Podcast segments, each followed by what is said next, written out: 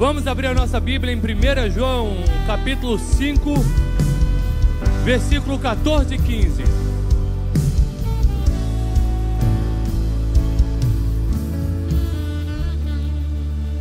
E esta é a confiança que temos nele, que se pedirmos alguma coisa segundo a sua vontade, ele nos ouve. O próximo.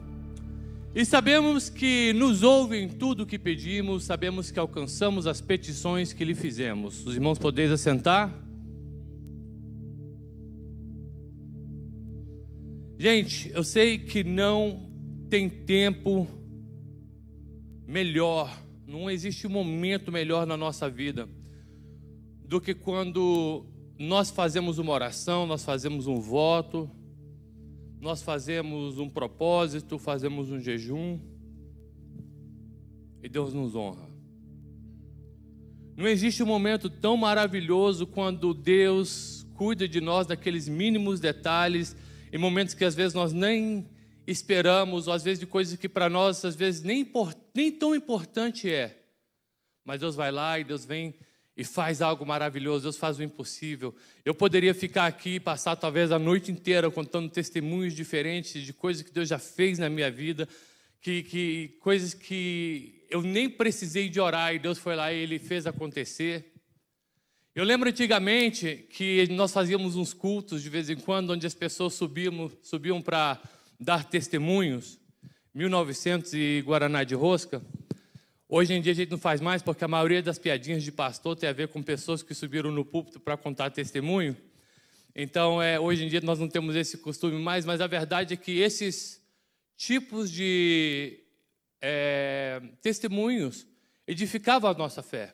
Esse tipo de testemunho ajudava para fortalecer, às vezes, a, a, a, a a nossa vontade de às vezes buscar um pouco mais, não desistir e continuar orando e continuar buscando, porque nós vemos acontecer na vida de outras pessoas e nós pensamos, vai, eu, eu não posso desistir, eu não posso deixar é, de qualquer jeito, eu tenho que continuar. E por mais que às vezes nós oramos e as coisas não acontecem, às vezes nós oramos e Deus diz não, às vezes nós oramos e as coisas não acontecem do jeito que nós queremos, nós sabemos que toda boa dádiva, de acordo com a palavra do Senhor em Tiago 1,17, que toda boa dádiva e todo dom perfeito vem do alto, descendo do Pai das luzes, em quem não há mudança nem sombra de variação.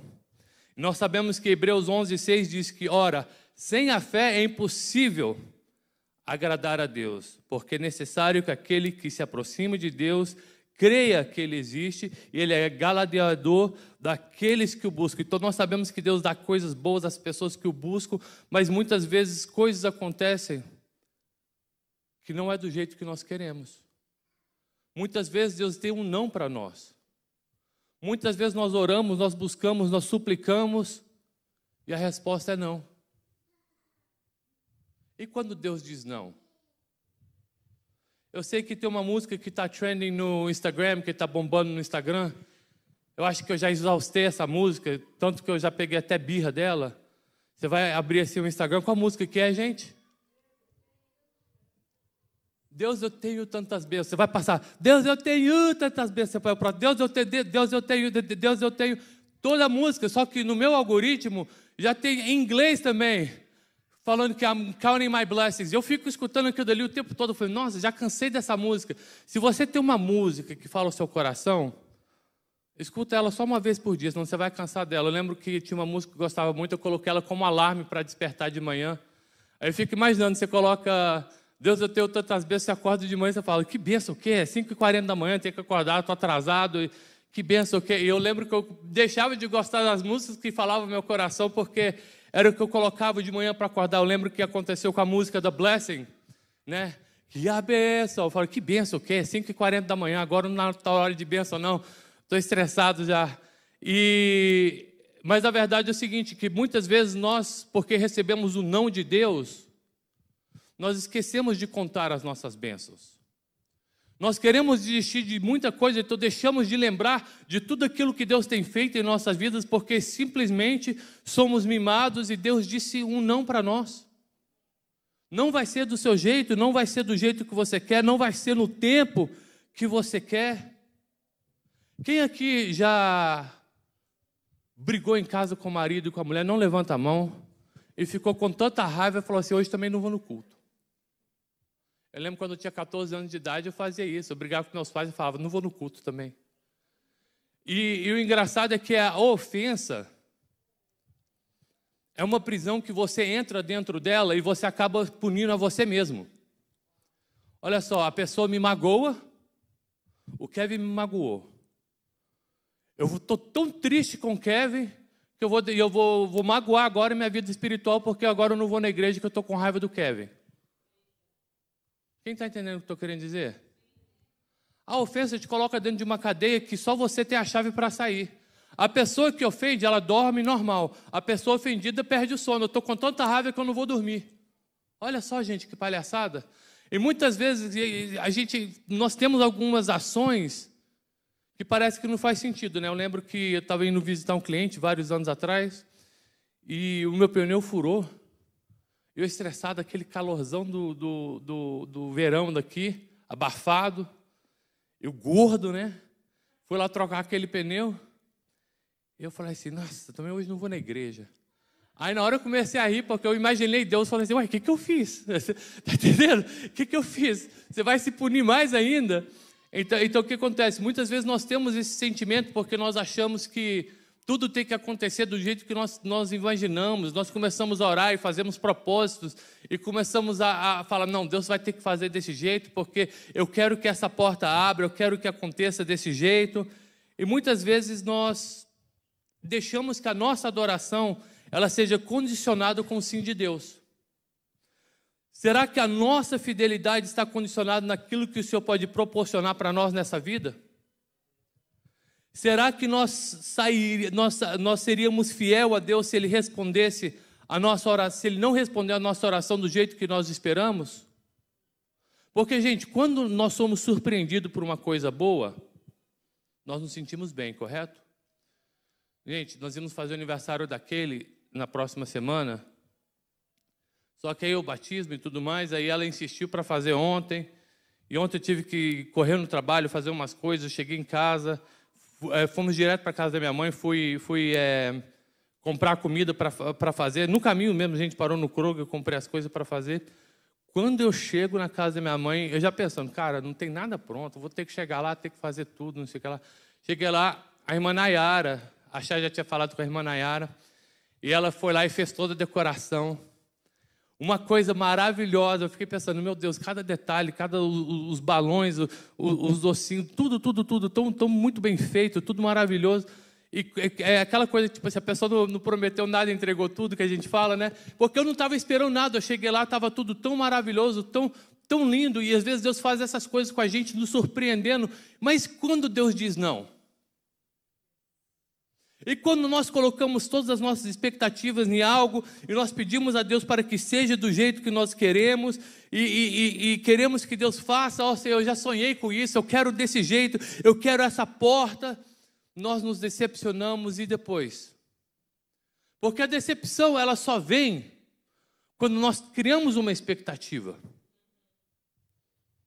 A decepção só vem quando nós temos uma expectativa lá em cima e a nossa expectativa falha, aquilo ali, aquilo ali vem e arrasa, acaba com a gente. E muitas vezes nós não entendemos e começamos a ficar irado, começamos a ficar triste, começamos a ficar chateado. Até o próprio Jesus, ele diz em Mateus 26 o seguinte: Então lhes disse: A minha alma está cheia de tristeza até a morte. Foi cá e vigiai comigo, ele falando aos discípulos. E no pouco adiante prostrou-se sobre o rosto, orando, dizendo: Meu pai, se possível, passe de mim esse cálice, todavia não seja como eu quero, mas como tu queres. Isso é Jesus orando, falando diretamente ao Pai. Mas quem aqui tem oração sincera? A gente até fala assim: Eu faço a tua vontade. Mas Senhor, eu estou pedindo para o Senhor fazer a tua vontade, mas olha aqui a minha, eu quero desse jeito, eu quero que aconteça tal dia, eu quero que o Senhor faça isso, faça aquilo, faça aquilo outro. Senhor, faça a tua vontade, mas Senhor, olha para a minha vontade, Senhor, olha para a minha vontade. Então nós temos aqui um Deus que ele é onipresente, ele é onisciente, um Deus que sabe de todas as coisas, e nós achamos que nós, seres finitos, que nós não temos é, controle de um minuto do nosso futuro, queremos ditar para Deus como que ele tem que nos ajudar. Nós queremos falar para Deus como que nós queremos que a nossa vida seja planejada. Quem quer um life hack? Vou dar um life hack aqui para vocês. Em vez de você começar a ditar para Deus como que Ele tem que ajudar você, o que, que Ele tem que fazer na sua vida, Pede para Deus para Ele alinhar o seu coração com dele. Você se apaixona pelas coisas do Senhor, você se apaixona pelo plano que Ele já tem para você, você fica apaixonado por tudo que aquilo que Deus já tem direcionado para te abençoar. E você pensa, porque a Bíblia fala que é o seguinte: os seus pensamentos são mais altos do que os meus, o seu caminho é mais alto do que o meu. Então, tipo assim, tudo que eu posso imaginar de bom para mim, Deus Ele sabe o melhor. E muitas vezes nós queremos falar, Deus, Faça do meu jeito, faça do jeito que eu estou te pedindo. Nós, os seres, seres finitos, falando com Deus onipresente, onipotente, Deus que já está presente no nosso futuro. Deus, ele já sabe o nosso, o nosso amanhã. Na palavra do Senhor, Isaías 46, 10 diz: Eu que anuncio o fim desde o princípio, desde a antiguidade, as coisas que ainda não sucederam, que digo, eu eu, eu, ah, o meu conselho será firme, eu farei toda a minha vontade. Nós temos um Deus que ele consegue discernir o princípio, o, o fim desde o princípio, ele já conhece, ele é o dono dos nossos dias. Nós temos um Deus que é infinitamente mais poderoso para fazer tudo aquilo que nós pedimos e pensamos ou imaginamos, ele tem o melhor para nós e nós não. Nós achamos que nós temos que estar no controle da nossa vida porque nós achamos que nós sabemos o que é bom para nós. Somente quem é pai aqui vai entender. Somente quem é pai aqui vai entender que às vezes nós temos que dizer não aos nossos filhos, porque nós estamos falando não, porque nós vamos dar para os nossos filhos aquilo que é melhor para eles, e não necessariamente aquilo que eles querem. Nós queremos convencer a Deus que o nosso plano ele é melhor. Não queremos aceitar o não de Jesus. É mais ou menos igual Jonas, que estava tentando fugir do propósito, fugir do caminho que Deus já tinha traçado para ele. Deus já tinha colocado, Deus já tinha dado a ordem, Deus já tinha dado a direção.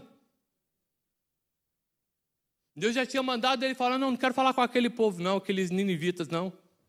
Mas Deus já tinha dado a ordem. Eu lembro que uma outra música, que eu quase exaustei também recentemente, é uma música do Eli Soares que fala: o melhor lugar no mundo é o centro da tua vontade, ó Pai. O melhor lugar no mundo é estar ao lado do Pai. E ele canta essa música, eu falo assim: ó, o melhor lugar é estar no centro da tua vontade, não na minha própria vontade. Porque se eu for pelo, se eu, se eu, de, se eu ficar determinado em seguir aquilo que eu acho que está correto, aquilo que eu acho que é bom para mim, eu vou errar. Se eu tentar viver os meus sonhos, eu vou ser frustrado neles. E por mais que eu venha pedir a Deus, por mais que eu venha estar no centro da vontade de Deus, e por mais que às vezes eu não entendo o que Deus está fazendo na minha vida, nesse momento, nessa estação da minha vida, eu sei que Ele tem o melhor para mim. Eu sei que Ele tem o que é bom para mim. Deixa eu ler, deixa eu ler algo rapidamente para vocês entenderem. O pastor, algumas semanas atrás, falou sobre posicionamento. Né? E eu comecei a pensar naquilo que o pastor está falando sobre a vida de Davi.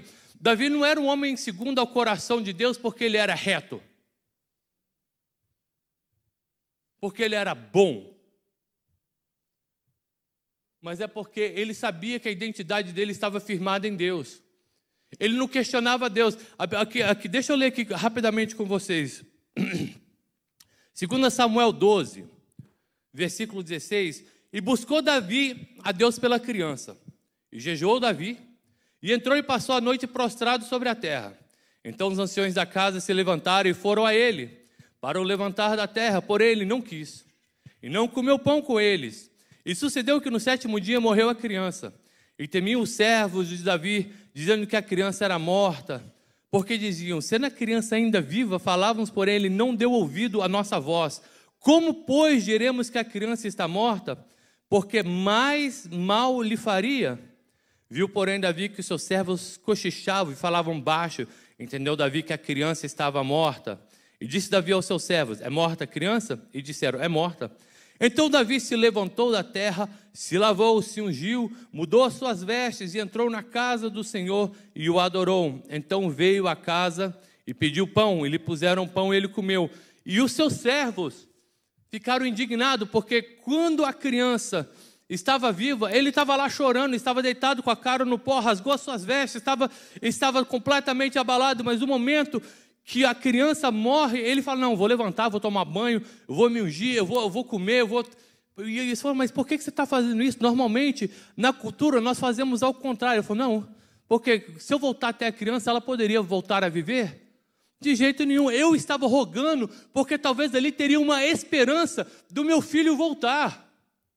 Ali talvez tinha uma esperança de Deus ter misericórdia de mim. Mas Deus decidiu que não, então louvado seja o Senhor. E ele escreve naquela época, o, ele escreve naquela época o salmo, é, é, é, que alegrei quando me disseram, vamos à casa do Senhor. Como que ele se alegra numa situação tão terrível?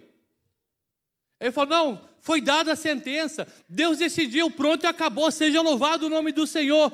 Então nós vemos que ele tinha um homem, um homem focado, um homem determinado, que, que, que a posição de Deus na vida dele não estava em jogo, não estava em questão, não estava jogada para o ar, não estava fixado.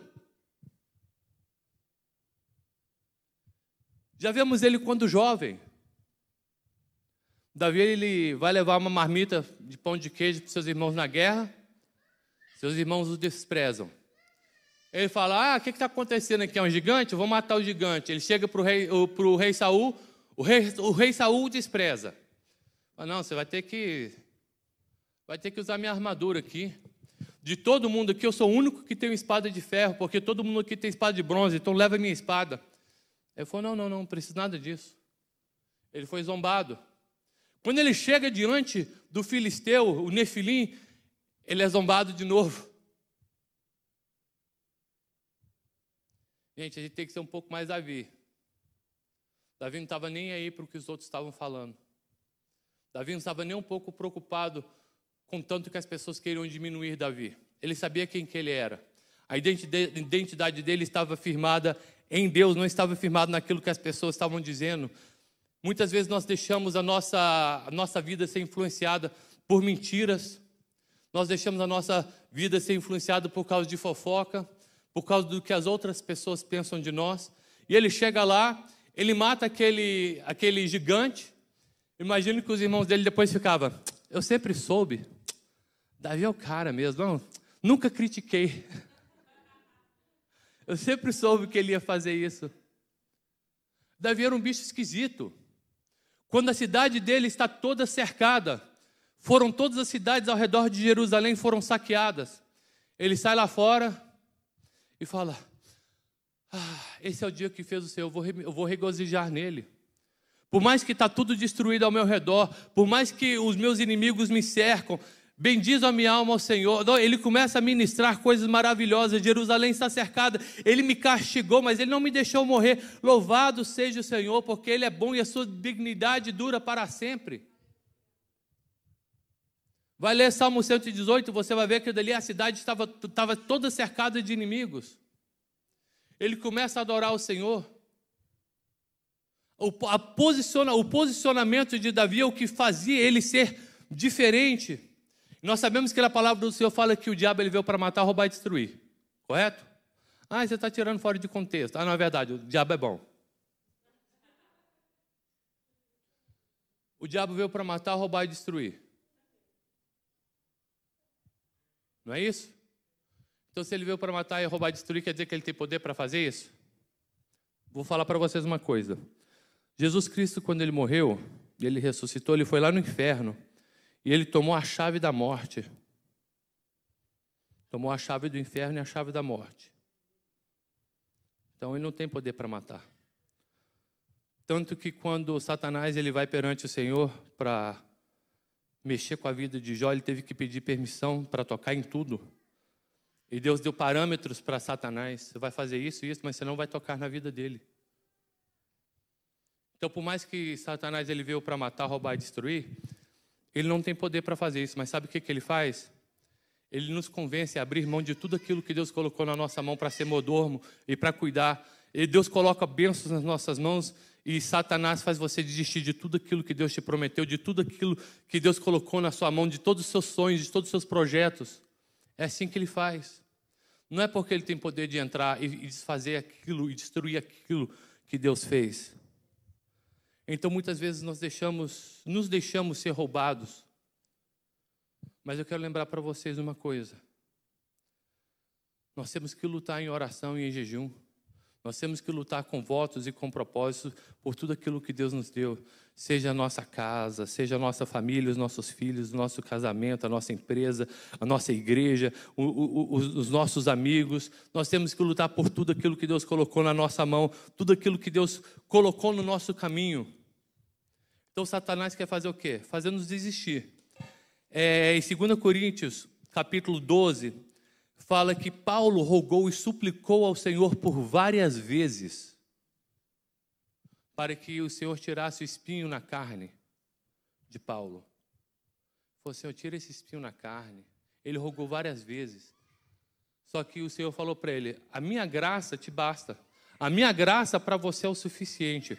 Esse espinho na carne, por mais que tenha vários teólogos que, que têm, vamos dizer, uma ideia do que poderia ser esse espinho na carne, eu vejo isso aqui como um espaço em branco para você colocar lá a sua fraqueza, a sua insuficiência, a, a, a, colocar nesse espaço em branco do espinho da carne aquilo que tem afligido a nossa alma, aquilo que tem atormentado, tirado do nosso sono. Eu entrego aquilo ali ao Senhor. Eu falei, Senhor, pode fazer? Não, não pode. Então, a sua graça é o suficiente. E com isso, nós podemos encarar aquilo que nós temos para frente, aquilo, aquilo que, que, que, aquilo que nós temos. As armas com quais lutamos não são humanas, ao contrário, são é, poderosas em Deus para destruir fortalezas. E destruímos argumentos de toda pretensão é, que levanta contra nós, contra o conhecimento de Deus, e levamos cativo todo pensamento para torná-los obediente a Cristo. Deixa eu explicar isso aqui para vocês.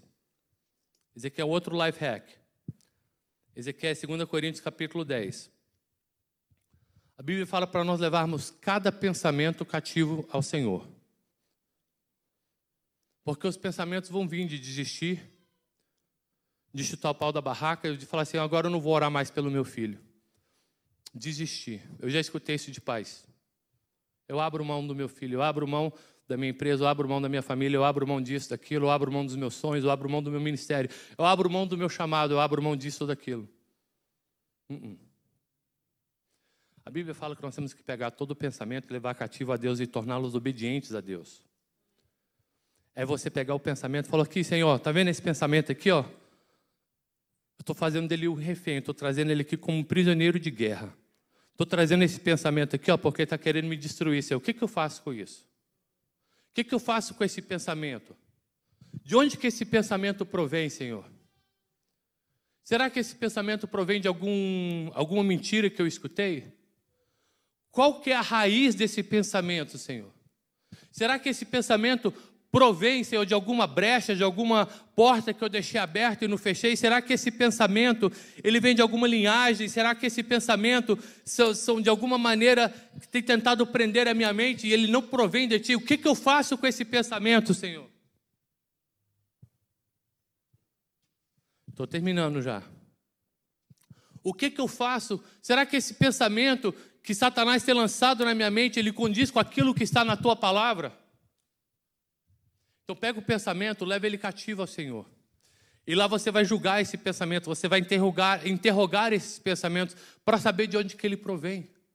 Porque muitas vezes nós esquecemos de entregar a Deus os nossos desejos, os nossos sonhos, os nossos projetos, mas os nossos pensamentos, é o que começa a nos destruir, porque a batalha está aqui, ó, no campo da mente. E é aqui que começa a, as mentiras, começa tudo a entrar dentro da nossa vida e fazer a nossa mente cativo às coisas de Satanás. Nós temos que levar os nossos pensamentos e trazê-los cativos a Deus. Falou, Senhor, eu entrego a Ti, Senhor, esse pensamento que não provém de Ti. Eu entrego a Ti, Senhor, esses desejos, Senhor, que não vêm de Ti. Eu entrego, Senhor, a Ti, Senhor, essa área da minha vida, porque, Senhor, eu não tenho como fazer sozinho. Senhor, muda minha mente, Pai. A Bíblia fala que nós somos transformados pela renovação da nossa mente. E Deus ele tem uma mente nova para dar aos nossos corações aqui, tem algo novo, algo fresco que vem da parte de Deus, porque muitas vezes estamos escutando aquilo que vem de Satanás, aquilo que vem de mentiras, aquilo que vem de fofocas, aquilo que não provém de Deus. Eu sou aquilo que Deus diz que eu sou. Eu não sou aquilo que a, que a, sociedade diz que eu sou, eu não sou aquilo que às vezes meus familiares pensam que eu sou,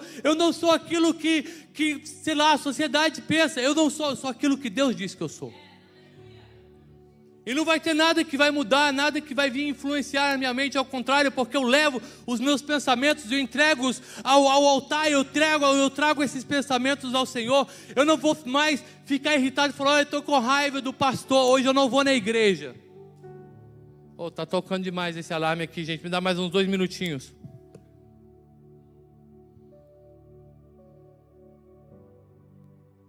O que, que nós temos que entregar cativo ao Senhor? Quais são os pensamentos? Porque muitas vezes nós pensamos que quando diz não, quando Deus diz não, é porque Ele não nos ama. Ou então porque quando Deus diz não é porque Ele não está conosco. É porque a mão do Senhor não está ao nosso favor. Eu já falei isso aqui antes, eu vou falar de novo. Muitas das vezes, quando Deus diz não, nós não entendemos, mas quando nós andamos para frente e olhamos para trás, nós vamos ver que era a mão do Senhor que estava nos guiando, nos cuidando o tempo todo. O não do Senhor é bênção para a nossa vida. Não é no nosso tempo, não é do jeito que nós queremos, não é porque todo, toda aflição está produzindo para nós um peso eterno de glória que excede muito mais, muito mais qualquer outra coisa.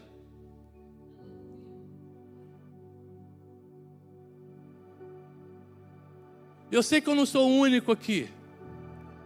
Porque Satanás tem guerreado em nossas mentes, tentando nos fazer desistir. Seja do ministério, às vezes de orar pelos nossos filhos, de jejuar por eles, porque se eu sei de onde provém os pensamentos, porque se eu sei de onde provém a raiz dos pensamentos, eu posso voltar atrás e falar: Senhor, vamos fechar essa brecha aqui, Senhor, vamos fechar essa porta, Senhor. Eu vou jejuar, Senhor, porque o que aconteceu no passado, o que aconteceu com meus pais, não vai acontecer comigo, Senhor. Eu vou orar, Senhor, porque falaram que eu não ia prosperar, Senhor, mas eu vou prosperar, Senhor, porque a minha confiança está em Ti, não está naquilo que os outros estão pensando, Senhor. Eu sei que já falaram que isso vai acontecer, mas eu creio na Tua palavra, Senhor. É a Tua palavra que me mantém de pé, Senhor. Não é aquilo que os homens podem fazer, não são as promessas dos homens onde eu coloco a minha esperança, eu coloco a minha esperança ao Senhor, eu coloco a minha esperança em Ti, ó Pai. Então nessa noite eu levo meus pensamentos cativos a Ti, Senhor.